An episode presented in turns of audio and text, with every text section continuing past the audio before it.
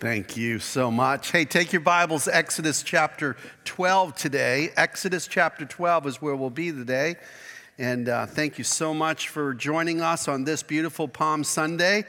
If you haven't heard the news, I have joined the club of being a grandparent. Praise the Lord. I'll tell you, it's, uh, it, is, uh, it is a wonderful experience, and I can't wait to meet Savannah. Um, I dropped Jane off at the LA airport last night, and she flew all night long and uh, arrived there at 10 o'clock this morning. So she's got, she did an all nighter just to see Savannah, and uh, we're excited about that. Wish I was there with her, but um, duty calls, you know? This what happens when you're a pastor and you just can't get away on Holy Week to do that. She'll be there all week long and uh, come back next Saturday and be here for Sunday, but uh, we're excited. I get to meet Savannah the first week of May. My son Patrick is uh, also being ordained ordained as a pastor, um, an elder in the Church of the Nazarene, um, the first week of May. So I've kind of combined both trips together, and I'll get to um, stay at his house and spend some time with the baby. So that will be awesome. There, everybody's doing really, really well. How many of you saw the movie um, uh, Jesus Revolution? How many of you seen that? All right, there's a lot of you have. Could I just recommend it to you? I, I, I went to see this uh, the first day it was out, and uh, it's, a, it's based on a true story of, uh, of, of a movement in the 1970s of the Jesus movement. I don't know if you've heard the, the Jesus movement, but uh, in the movie, there are two characters. Actually, there's one character. There's actually three main characters, the three, these three guys here. Um, if you've ever seen The Chosen, um, Jesus, the guy that plays Jesus, is in the movie as well. You know, you can see that. But. Um, Roger Ebert plays um, Greg Laurie. And Greg Laurie is a pastor. This is Greg right here. He's a pastor in, um, in down in Southern California, big, enormous church called Harvest. Um, he's a great preacher, a good man of God, been faithful to the Lord, and I just uh, I love his preaching style. He's uh, uh, he's just a good man. So I was uh, reading a little bit um, about about Greg uh, this week in preparation for this message, and he was talking about how one day he had an opportunity to have lunch with Billy Graham. And I thought, wow, that'd be pretty cool to have a personal lunch with Billy Graham. Now, Billy Graham, as you know, has gone on to be with the Lord, so I will have to wait till I get to heaven. He'll be after Jesus that I will go and say, hey, Billy, can we have a conversation? But um, he was having a, he was having a, a meal with, um, with um, with Billy, and he was, he was really nervous. He was uh, uptight about it. And so he sat down and they kind of chit chatted and kind of got to know each other a little bit. And then Greg Laurie asked Billy Graham this question. Here was the question. He said, he said Reverend, Reverend Graham, if you knew then as a younger preacher what you know now after preaching all these years, would you emphasize anything more as a younger preacher than finding yourself emphasizing today? And without missing a beat, Billy Graham said this I would preach more on the cross and on the blood. That is where the power is. I would preach more on the cross and the blood because that is where the power is. And I thought, wow, that's a, that's a great segue to this message this morning because, because I don't know if you know this, but, but the power of the cross is found in the blood of Jesus Christ. It is the blood that cleanses us from all sins. It's the blood that sets us free from the power of sin. God gave his son Jesus Christ as an atoning sacrifice for you and I so that we could have life and life everlasting. And we praise God. A few years back, there was another movie. You remember Mel Gibson? He, he had the movie called The Passion of the Christ. And uh, I remember that movie so well. It was a very graphic movie, and one movie that probably out of all the movies I've ever seen about, the, about Jesus, it really showed the utter horror of the cross and the devastation and the pain and the suffering that he went through. And that movie if you don't if you remember back in those days i don't know probably 10 years ago now um, you know there was great controversy about it. A lot of people were it was in the news it was talked about people were controversial. And i thought to myself you know the cross has always been controversial. The cross has always been controversial Paul tells us that in 1 Corinthians. Actually, the scripture says this the message of the cross is foolishness to those who are perishing, but to those who are being saved, it is the power of God. And some people think, oh, that foolishness, that story about Jesus dying on a cross and him shedding his blood, you know, it really, that's just for, that's just a folk story. That's just a mythology that's out there. That really didn't happen, you know, that really doesn't matter. But for those of us who have been saved, who have been redeemed, who have experienced His grace, His love, and His mercy, and experienced the power of the cross that breaks the power of sin in our life and radically changes us, it means everything to us. It means everything to us. It is the most important event in human history the cross and the resurrection of Jesus Christ. They go together. We're going to focus on one today, but that's what this cross is. The Bible also tells us, for Christ is our Passover lamb. It's interesting that Paul uses those terms. He says, Our Passover lamb has been sacrificed. And really, that goes to the heart of our message this morning when we talk about the Passover. We talk about this idea of God passing over for those families that had the blood, and we're going to look at that.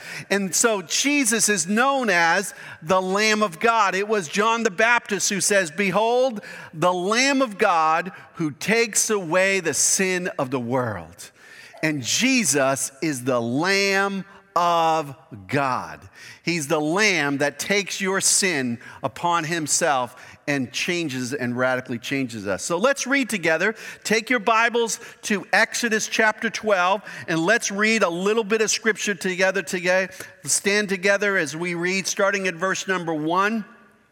And uh, we're just going to read down through verse number 13 together, all right? 13 verses. I'm going to look at a few more verses in chapter 12, a few more verses in chapter 13. But this is an important picture for us to understand. Now, this is the story that we are going to have the Seder meal for on Wednesday. So I'm going to preach about it today. We're going to rehearse and live it out in an object lesson on Wednesday. And then we're going to celebrate on Good Friday and worship the Passover Lamb, Jesus Christ, on Friday. And then on Sunday, we're going to celebrate the risen Lord Jesus. Amen. And uh, so that's what we're doing this week, and I hope you'll join us. Here's what the scripture says The Lord said to Moses and Aaron in Egypt, This month is to be for you the first month the first month of your year, tell the whole community of Israel that on the 10th day of this month, each man is to take a lamb for his family, one for each household. If any household is too small for a whole lamb, they must share one with the nearest neighbor, having taken into account the number of people there, there are. You are to determine the amount of lamb needed in accordance with each person that will eat.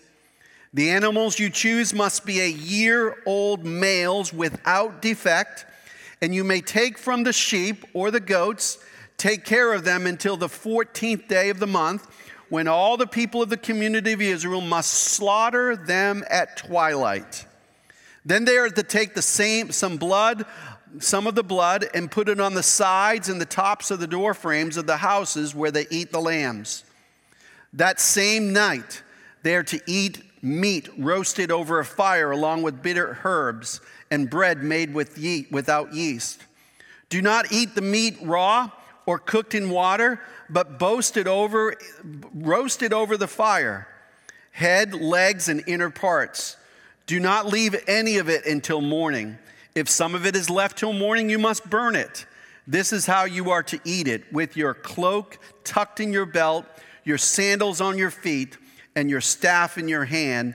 Eat it in haste. It is the Lord's Passover. On that same night, I will pass through Egypt and strike down every firstborn, both men and animals. And I will bring judgment on all the gods of Egypt. I am the Lord. The blood will be a sign for you on the houses where you are. And when I see the blood, I will pass over. No destructive plague will touch you when I strike Egypt. Now, skip down to verse number 31. I want you to see this. During the night, this is after the, after the Passover was, was constructed, it says in verse 31. During the night, Pharaoh summoned Moses and Aaron and said, Up! Leave my people, you are the Israelites. Go worship the Lord as you have requested. Take your flocks and herds as you have said. Go and also bless me. God, thank you for your word today. Speak to us, I pray. We need to hear from you. In Jesus' name, amen. Amen. You may be seated. Now, last week we talked about, uh, we talked about good old stubborn Pharaoh. The Pharaoh was a stubborn man. He was stubborn and rebellious towards God. He was, uh, he was hard hearted. And I told you last week that if you, today, if you hear the voice of the Lord, do not harden your heart. And Pharaoh is the greatest example of that at all. He was a, he was a hard hearted man. And God brought all of these plagues, these plagues upon, upon Israel. There were 10 plagues. And last week we, we referred to the first nine of them. If you look in the scripture, you will find that there, these plagues are actually in, in, in, in the, a series of three. There are the blood, the frogs, and the gnats, and then there's the flies, the livestock, and the boils, and then there's the hail, the locusts, and the darkness. And they come in threes, they come in three sections, and, and there's a rhythm to them. Moses and Aaron go to Pharaoh says, Let my people go, let my people go. I'm not gonna let them go. Okay, I'm gonna bring these plagues upon you, I'm gonna bring my judgment upon you. And finally, he gets to the place where the final judgment comes, and that's where we're looking at eh, with the firstborn. And this is found in chapter 11, starting at verse 1, and goes all the way through chapter 13, a portion of chapter 13 that tells the story story here. Now, out of all the 10 plagues, it is the final plague, the final act that is remembered by the nation of Israel. This is for the Jewish people, their salvation event. It is, the, it is the most significant event in their history as a people. They are to remember it. They are to live it out. They are to take this story of the Passover and they are to transfer it from one generation to the next generation to the next generation. And they reenact the story through the, through the, through the Passover event where they have a meal, where there's a lamb and where there's bitter herbs and where there's a home without yeast and they do all of these things in preparation to remind themselves that God has the power to save them. Somebody's calling. Power to save them. And, um, and so today we're going to look at that. Now, I told you in the very beginning of this series on Exodus that there, we would have a fuller understanding, first of all, at the character of God and I hope throughout the last four messages into this messages, you have seen the character of God. He is a holy God. Remember the burning bush and his holy presence. We have seen that he is, um, I am the Lord, I am that I am. In other words, I have no beginning and no end. I've always been, I've always existed. And you remember the statement that Pharaoh says to, says to, um, to, to Moses, Well, who is your Lord? And, and who is he? And why should I even believe in him? And even if he showed up, I wouldn't believe in him. And God says to him, I'm going to show up, and I'm going to show up in such power that you're going to finally come to the place to recognize that I am God and that I can do immeasurably more than any of the, your foreign gods that you have in Egypt. And God has demonstrated that every, throughout every single one of these plagues. The second thing I told you, not only you would learn the character of God, but you would better understand the gospel.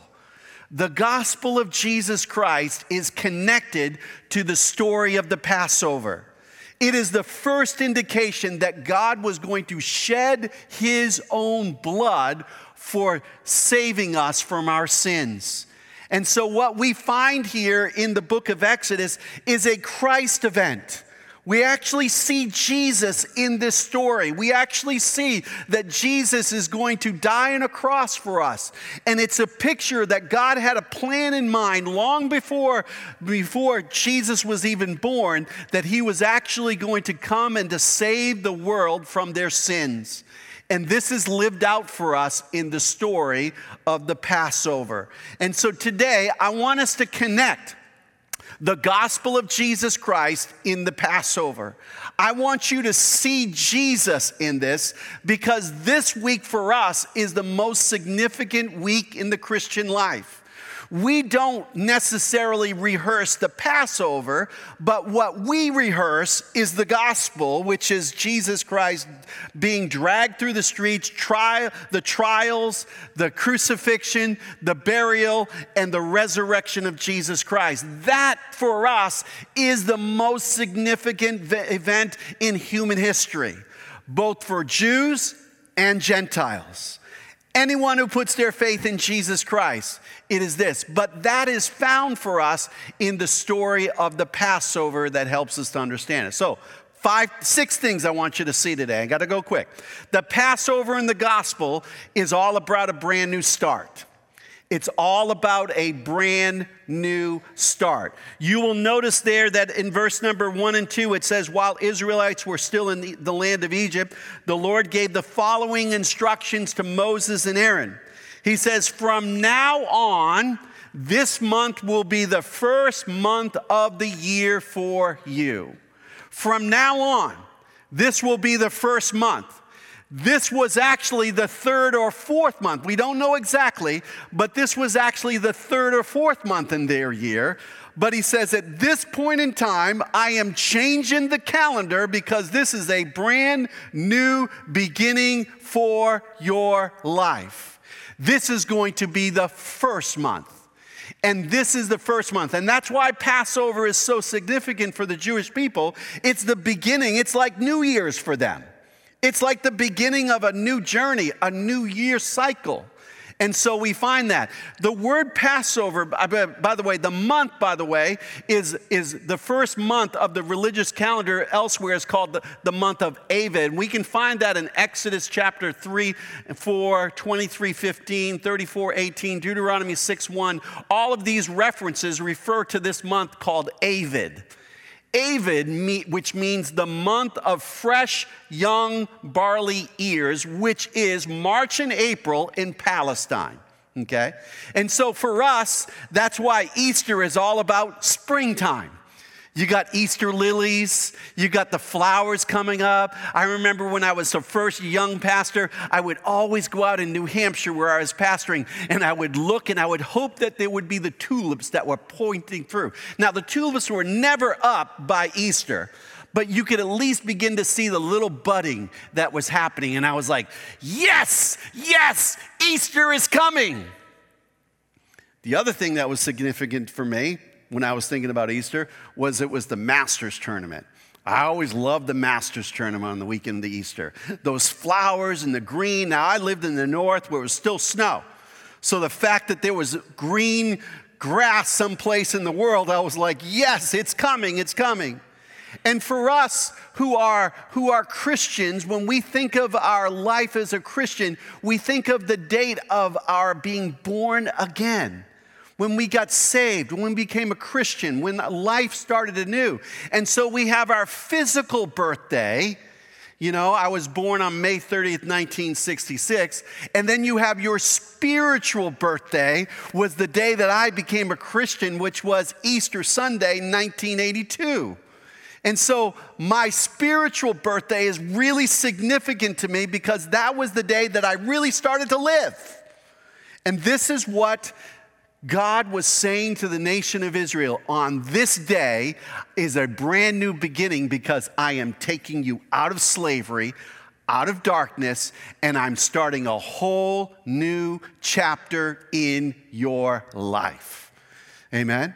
And so, so this is what Jesus does for us. That's why Jesus said, Paul said this. He says, The old is gone, the new is come.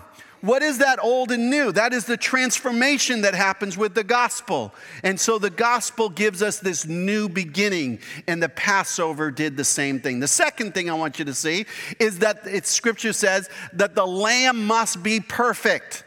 The lamb must be perfect. He says, announce to the whole community of Israel that on the 10th day of this month, that would be Aviv, each family must choose a lamb or a young goat for a sacrifice, one animal for each household.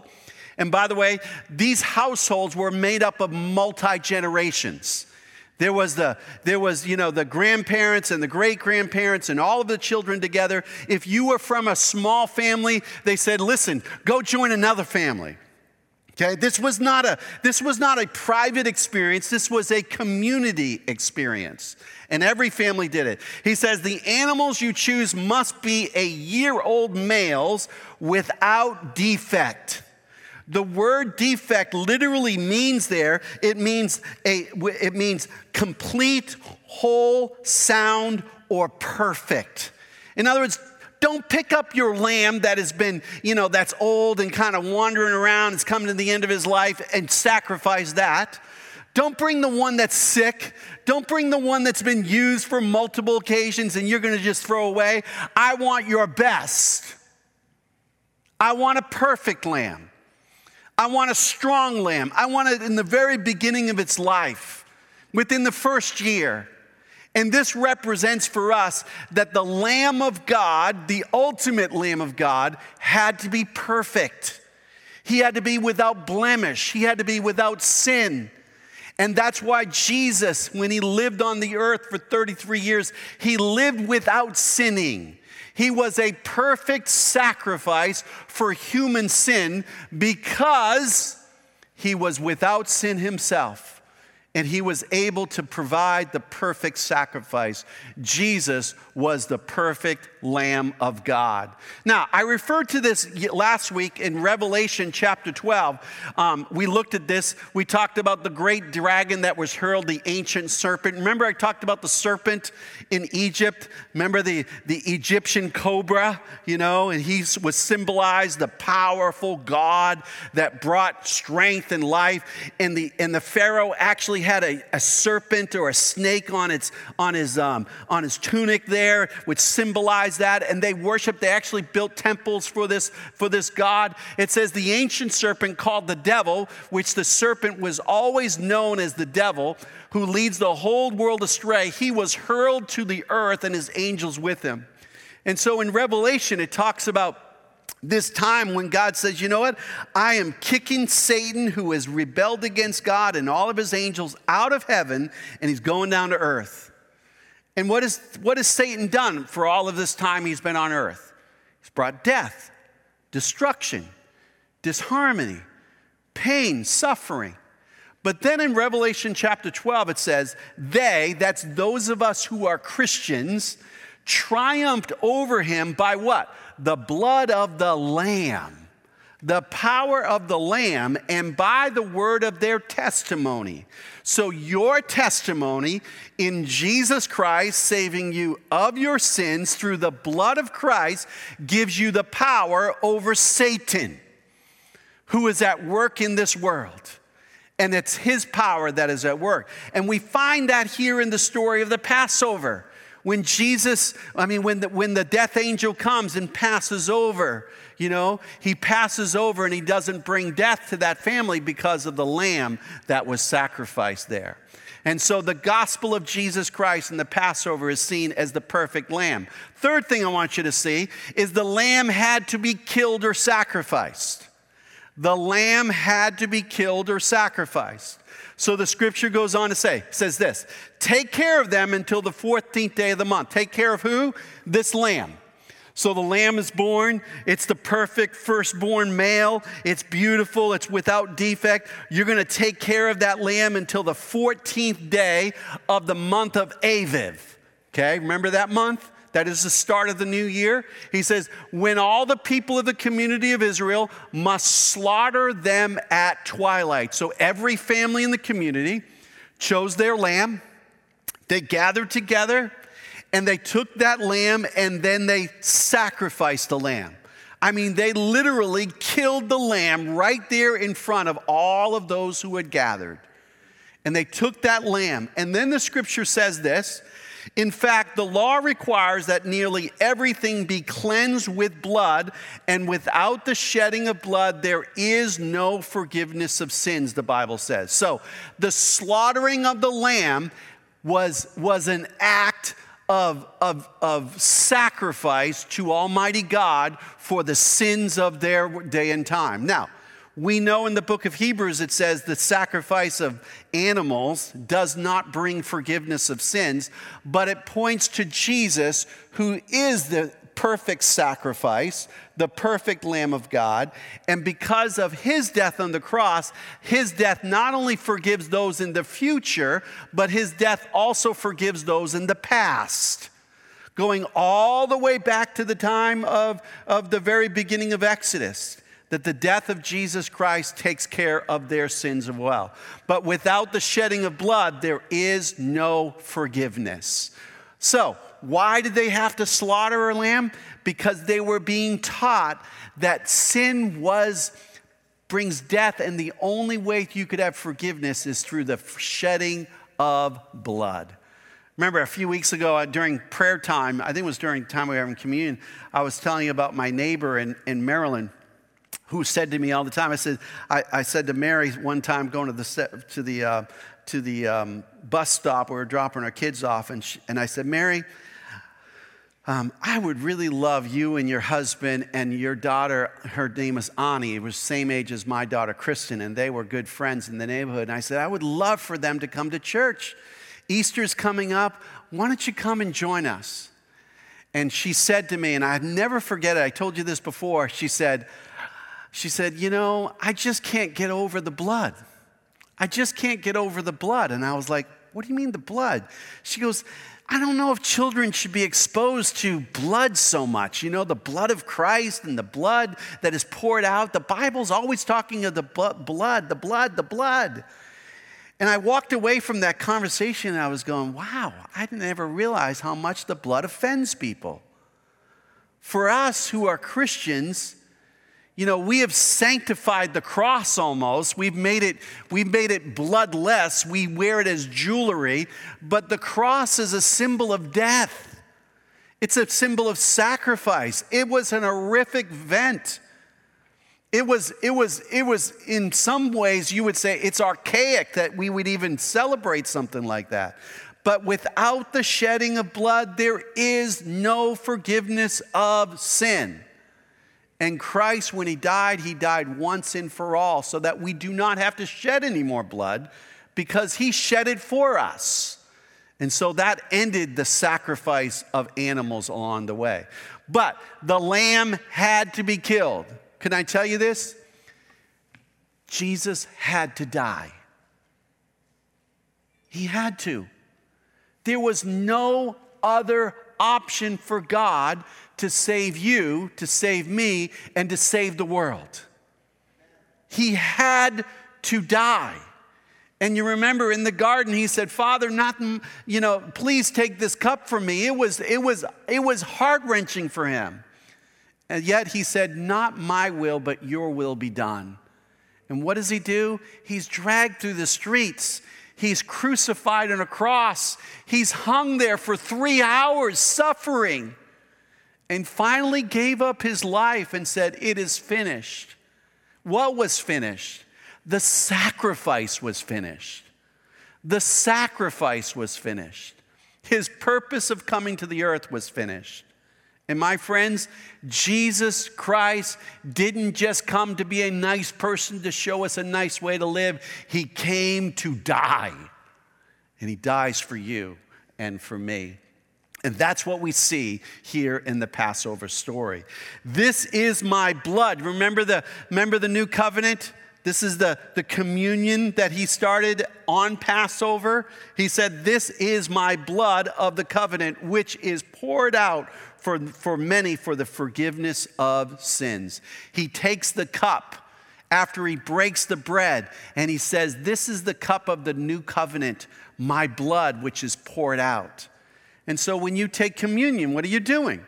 You are participating all over again in the death and resurrection of Jesus Christ, Him shedding your own blood. And that is a picture for us in the Passover. All right, number four. How do we find the gospel of Jesus Christ in the Passover? The blood not only was killed, or the lamb killed, but the blood had to be applied. Catch this.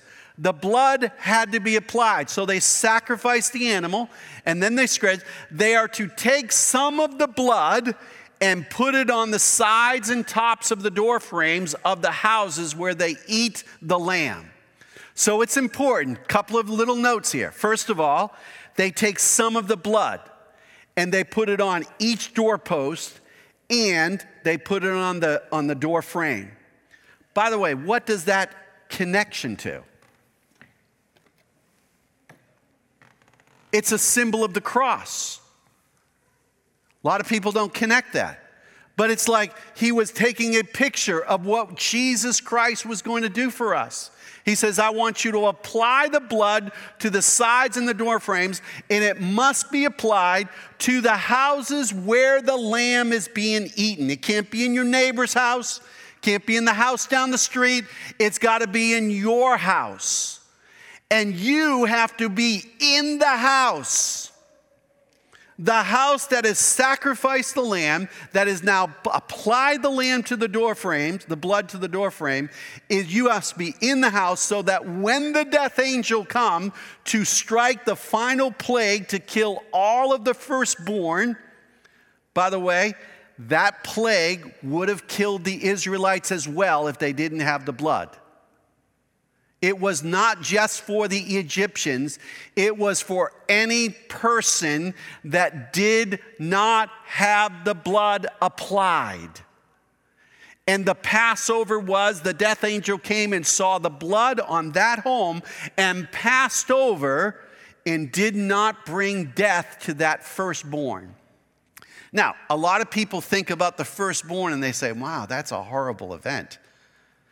Think about this the firstborn, it could have been somebody who was 50 years old, it could have been somebody who was one years old. The firstborn was any firstborn, what animal or human being brought death. All of them deserve death.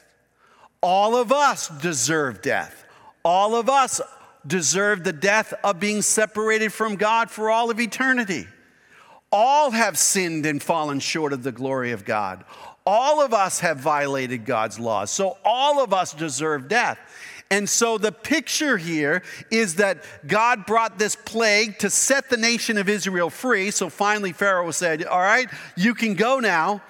You can go now you know? But he also is given a picture of how death is not going to visit those who have the blood applied in their life through Jesus Christ.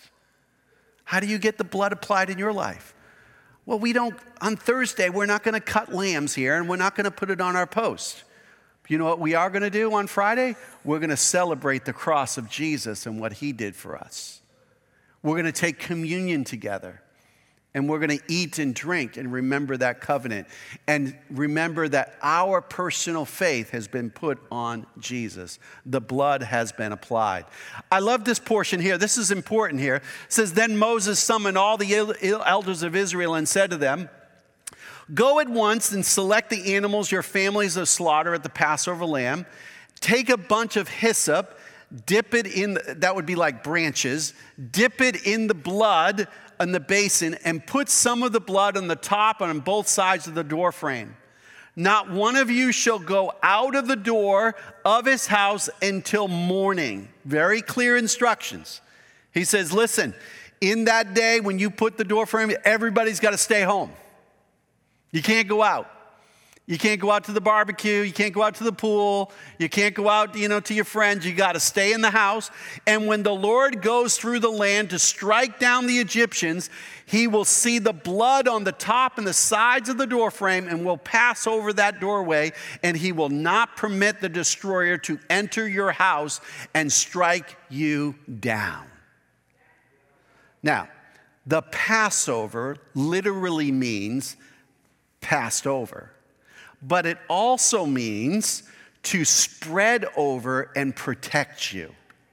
Notice it says that the death angel will not go inside. In other words, God says not only is the death angel going to pass over, but you are protected from the from death, from destruction. God is going to have a hedge of protection around your life. And really that's what happens when we accept Jesus into our life, right? We know that we know that Christ gives us eternal life. But we know that every day the Lord is with us. The Lord is with us. The Lord is with us. The Lord is with us. The Lord is with us. The Lord is with us. And wherever we go, we go in the power of the Spirit of God that goes with us, and He guides us, and He protects us, and He, and he, and he pr- begins to provide a covering over us. And this is the picture we find of the blood being applied in our lives. All right, number four the gospel of Jesus Christ in the Passover. Number five, actually, be ready to move on from the old into the new. This is, this is a cool instruction here because there is some instructions about how they're supposed to eat. All right? What's the meal like? What's the preparation like? Stay in the house, stay there. God's going to protect you, He's going to pass over you. But while you're eating, he says, notice this this is how you are to eat it. With your cloak tucked in your belt, your sandals on your feet, your staff in your hand, eat it in haste. It is the Lord's Passover. So, in other words, God says, be ready to run. Be ready to move. Don't be kicking around the table and kicking your shoes off and taking your and putting your jammies on and just hanging out, you know, for a nice evening with the family. That's not what this Passover is about.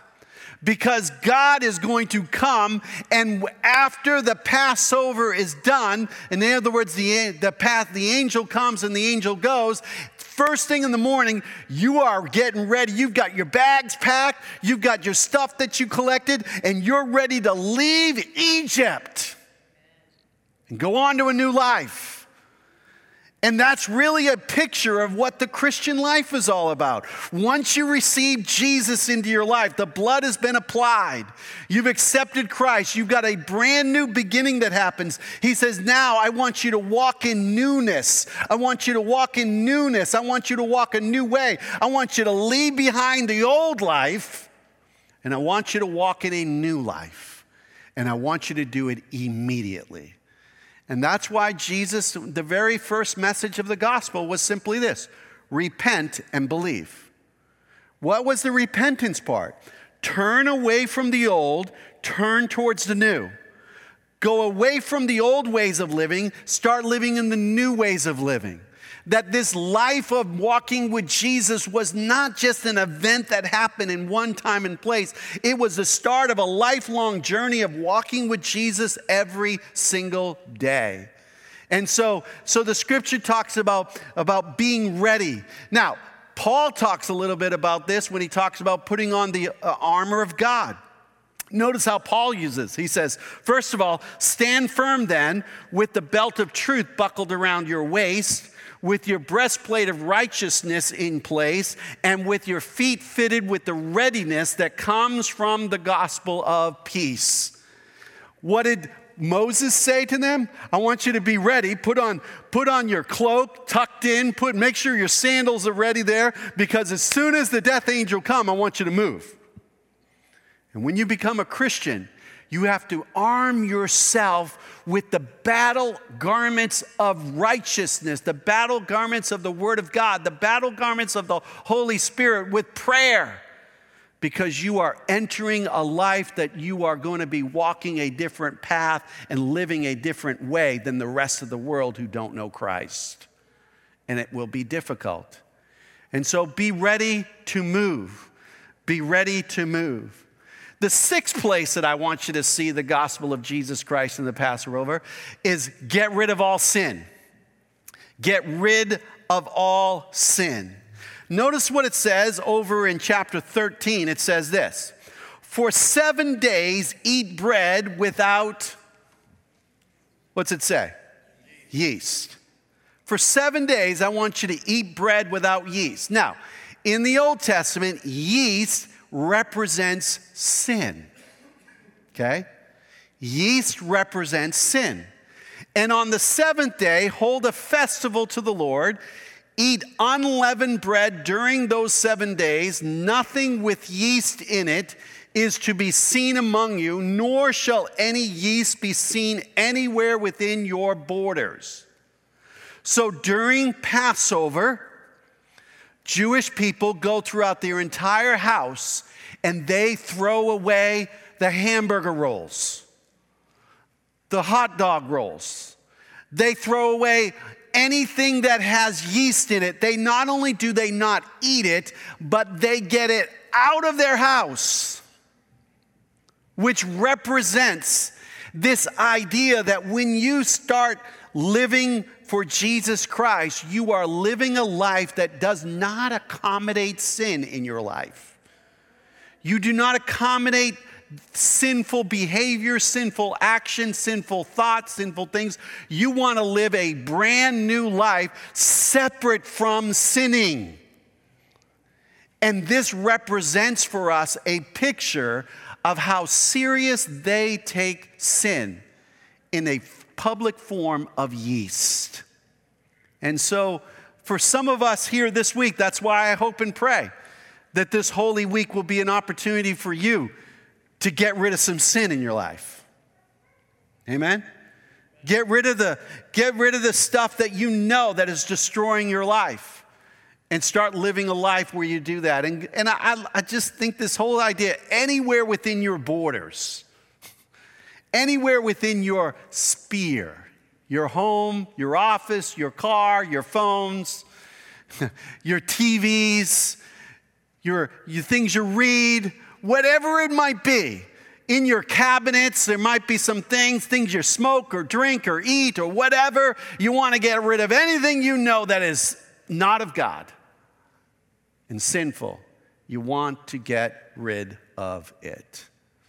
My friends, God wants you to experience Jesus Christ that is found in the Passover.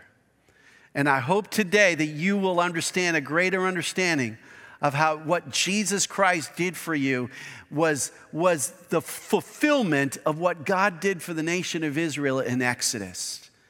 And that we recount that. Now, a couple of other things I'd say before we go.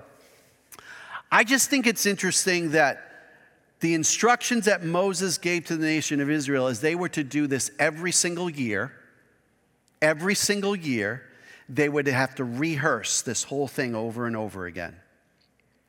And they had to do that because they wanted every single generation to know about what God had done for them in the past. And that's why, as Christians, we rehearse the story. We rehearse the story every year. We rehearse it, we rehearse it, we rehearse it. We remember. Why do we do that? Sometimes, like, yeah, I know, yeah, I know, but you do need to know again. And if you stop rehearsing the most important stories in your life, one generation will soon, they won't even experience it anymore. They won't even know anymore. And they'll move on and they'll find, oh, what did the church used to do? And what does the gospel really mean? God has placed in our liturgy of worship, our church calendar, our life rhythms, certain habits and practices that should not be optional for us. And I am afraid that sometimes in our culture today, they have become, they have become optional. I'd rather go to the baseball game, or I'd rather go travel, or I'd rather go this or that. And the things that are important become less important. And soon generations grow up and they don't even know. God did not want that to happen to his people, and he doesn't want that to happen in your life. Amen. By the way, that's why I think worship every seven days is not optional.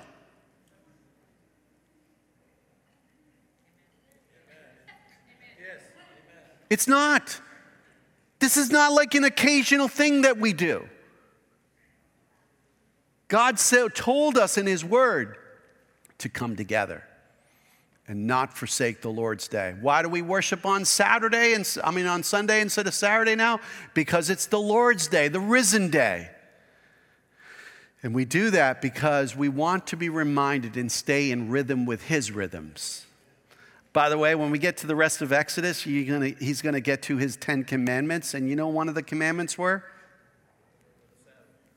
Do not forsake the Sabbath. Why did he say that?